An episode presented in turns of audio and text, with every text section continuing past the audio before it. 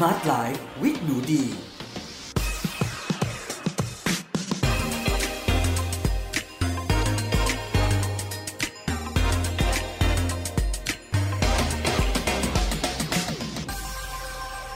สวัสดีค่ะ ยินดีต้อนรับเข้าสู่ Med Listening Podcast กับดิฉันหนูดีวนิษาเรซ ในรายการ Smart Life with หนูดีและวันนี้พบกับ episode ที่ 10 ในหัวข้อ ระวังลงรัก คนนอกใจ เวลาเราจะรักใครนะคะ เราต้องรักอย่างฉลาด แล้วหนึ่งในวิธีรักอย่างฉลาดเนี่ยค่ะ ก็คือต้องเริ่มต้นตั้งแต่ตอนที่เราเริ่มเดทกับใครเนี่ยค่ะ เรามีความสามารถในการจับสัญญาณอันตรายต่างๆไหม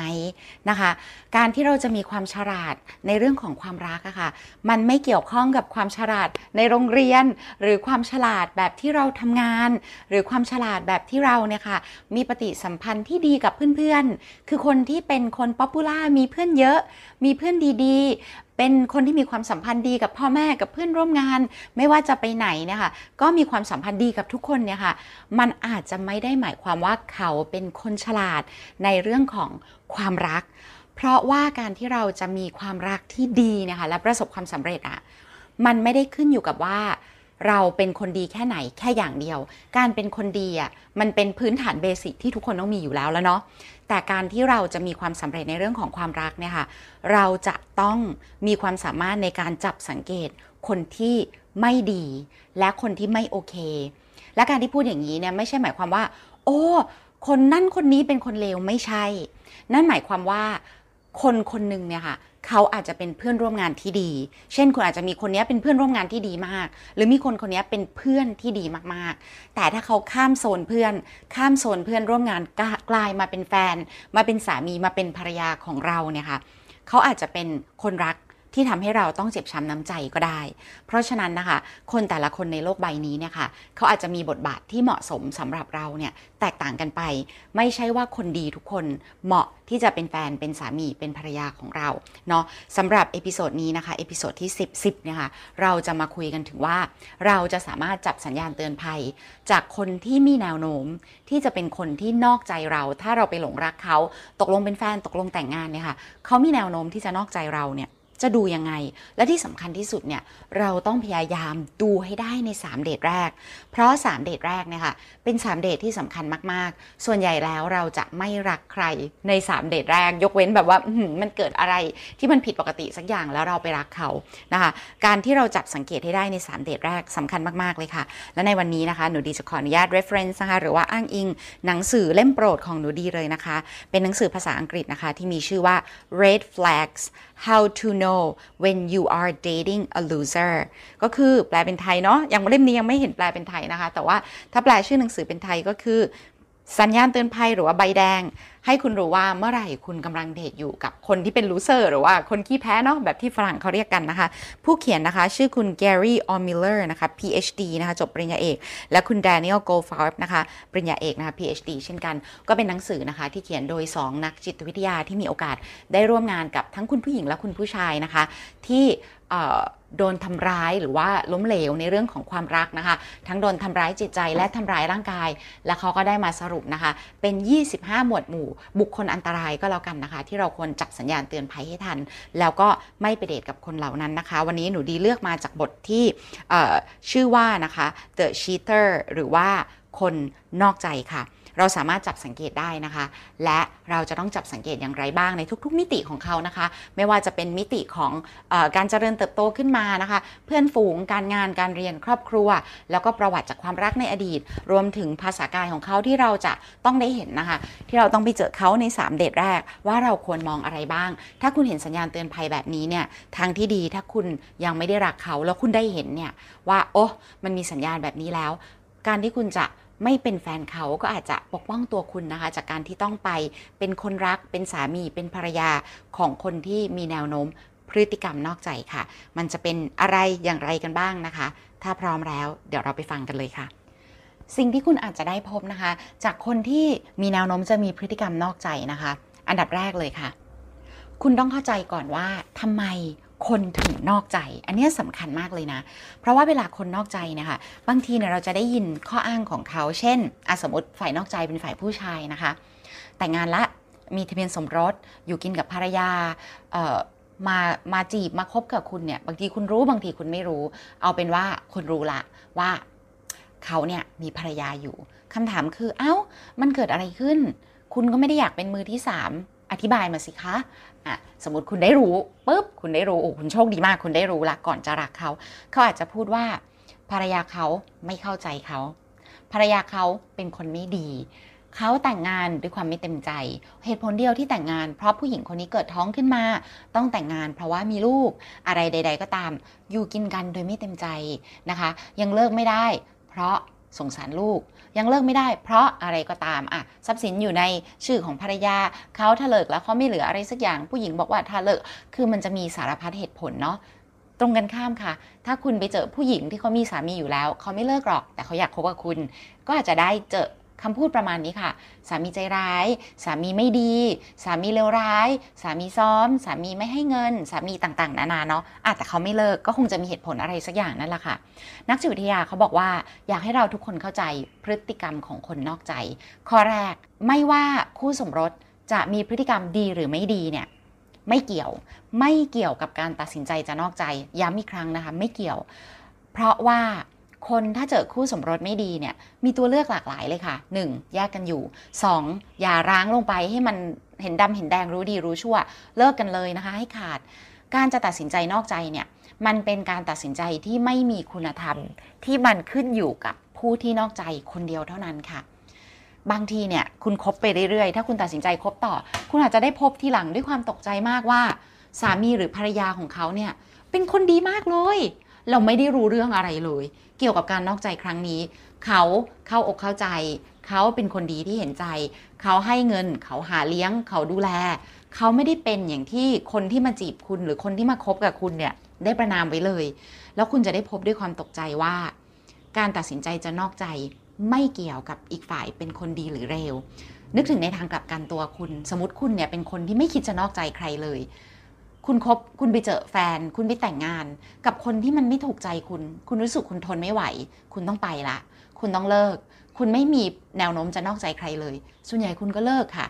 ยากันมาเรียกมาเคลียร์มาคุยกันให้รู้ดีรู้ชั่ว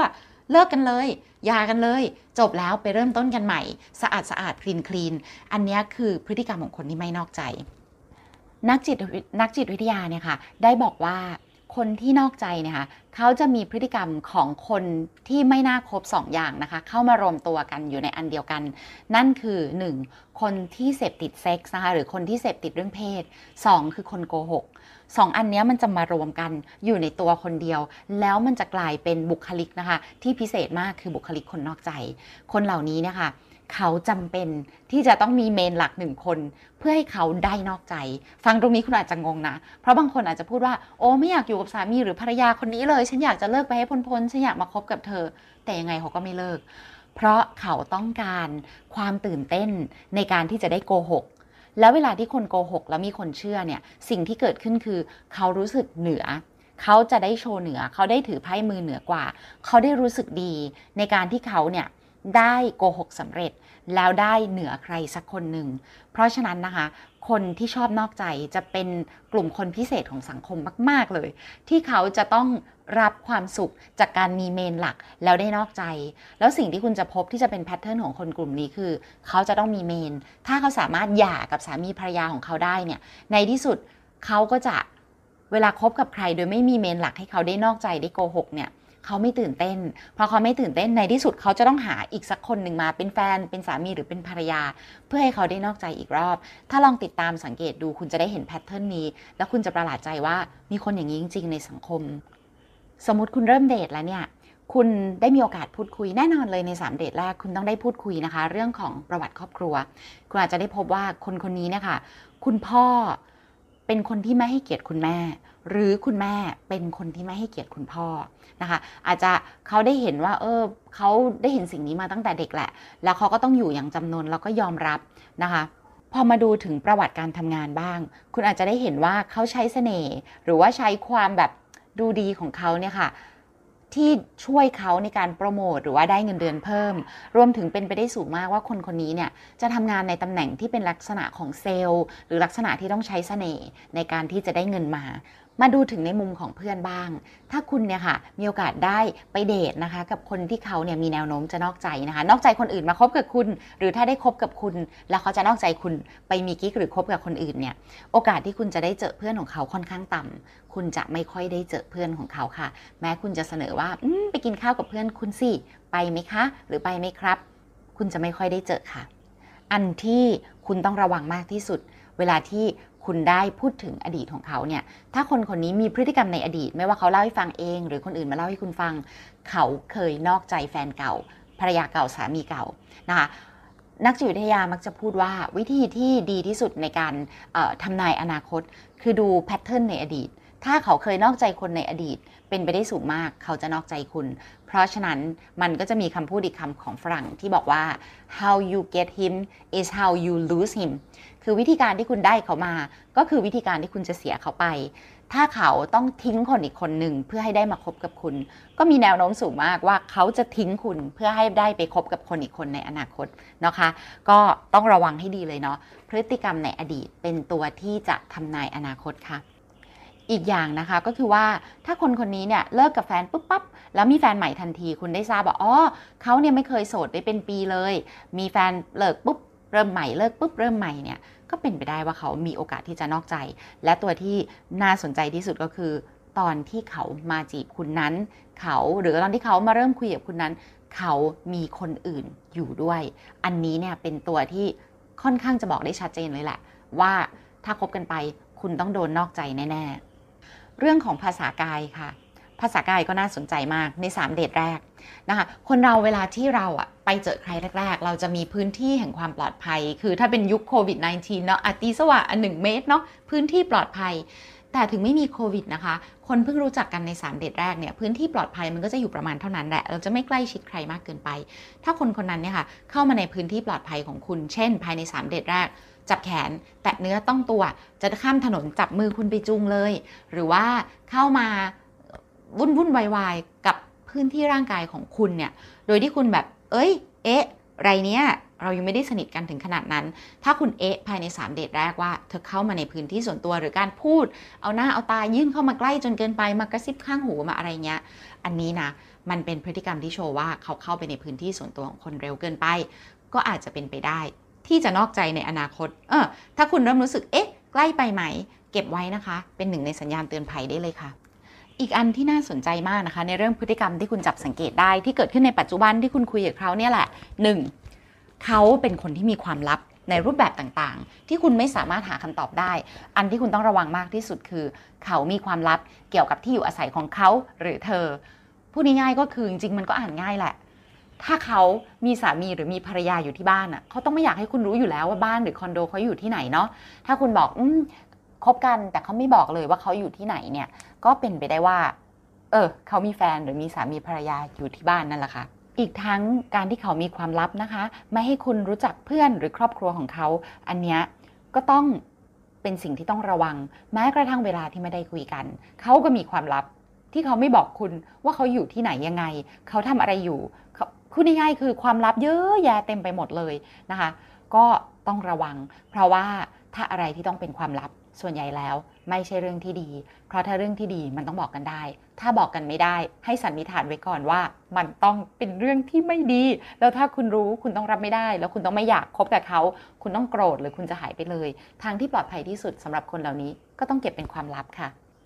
มาดูกันบ้างนะคะ ในหัวข้อของบทสนทนาค่ะ บทสนทนาคนเพิ่งมาคุยกัน 3 เดทแรกเนาะถ้าเขาเริ่มพูดเกี่ยวกับอะไรที่เกี่ยวกับเรื่องเพศ เพศสัมพันธ์ หรือชี้นำไปในแนวทางอย่างนั้นภายใน 3 เดทแรก เป็นไปได้ว่าก็เป็นคนที่มีแนวโน้มจะนอกใจนะคะอันนี้เป็นสิ่งที่ต้องระวังนะคะ นักจิตวิทยาเตือนค่ะ หรือว่าภายใน 3 เดทแรกอุ้ยพูดเลยว่าความรักในอดีต มันแย่อย่างนั้นมันห่วยอย่างนี้มันไม่ดีอย่างนั้นไม่ดีอย่างนี้ อันนี้ก็เป็นสิ่งที่ต้องพึงระวังเช่นกันค่ะ หรือเขาอาจจะพูดถึงเรื่องโจ๊ก เกี่ยวกับเรื่องเพศคือพูดเรื่องขำๆว่า เอ้ย มีเรื่องขำขำขันจะเล่าให้ฟังเรื่องตลกจะเล่าให้ฟัง คุณฟังแล้วคุณแบบเฮ้ยมันเป็นเรื่องเพศที่คุณฟังแล้วคุณรู้สึกอึดอัดอะก็เป็นอะไรที่คุณควรระวังเช่นกันค่ะ เพราะฉะนั้นนะคะใน 3 เดทแรกผ่านไปละสามเดทแรกจบละ มาทดสอบมามามามาสังเกตความรู้สึกตัวเอง ว่าคุณรู้สึกยังไงกับ 3 เดทนี้นะคะ เกี่ยวกับคนคนนี้ ถ้าคุณรู้สึกว่าคนคนนี้ความลับเยอะแยะเต็มไปหมด ถามนู่นก็ไม่บอกถามนี่ก็ไม่บอกบ้านอยู่ไหน เพื่อนอะไรพ่อแม่อะไร อืมมีความลับเยอะนะคะ แล้วคุณมีความรู้สึกลึกๆ ว่าคนคนนี้ไม่ค่อยจริงใจ เป็นไปได้มากค่ะ ว่าคนคนนี้ก็ไม่จริงใจจริง ๆ แล้วก็เป็นไปได้มากว่าไอ้ความลับที่เขาไม่บอกคุณ ก็เป็นอะไรที่ท่าทางว่าคุณรู้แล้วไม่น่าจะดีนะคะ ก็โอเคค่ะสามเดทผ่านไปแล้ว คุณรู้สึกแบบนี้ทีนี้ทำยังไงต่อ เราก็ต้อง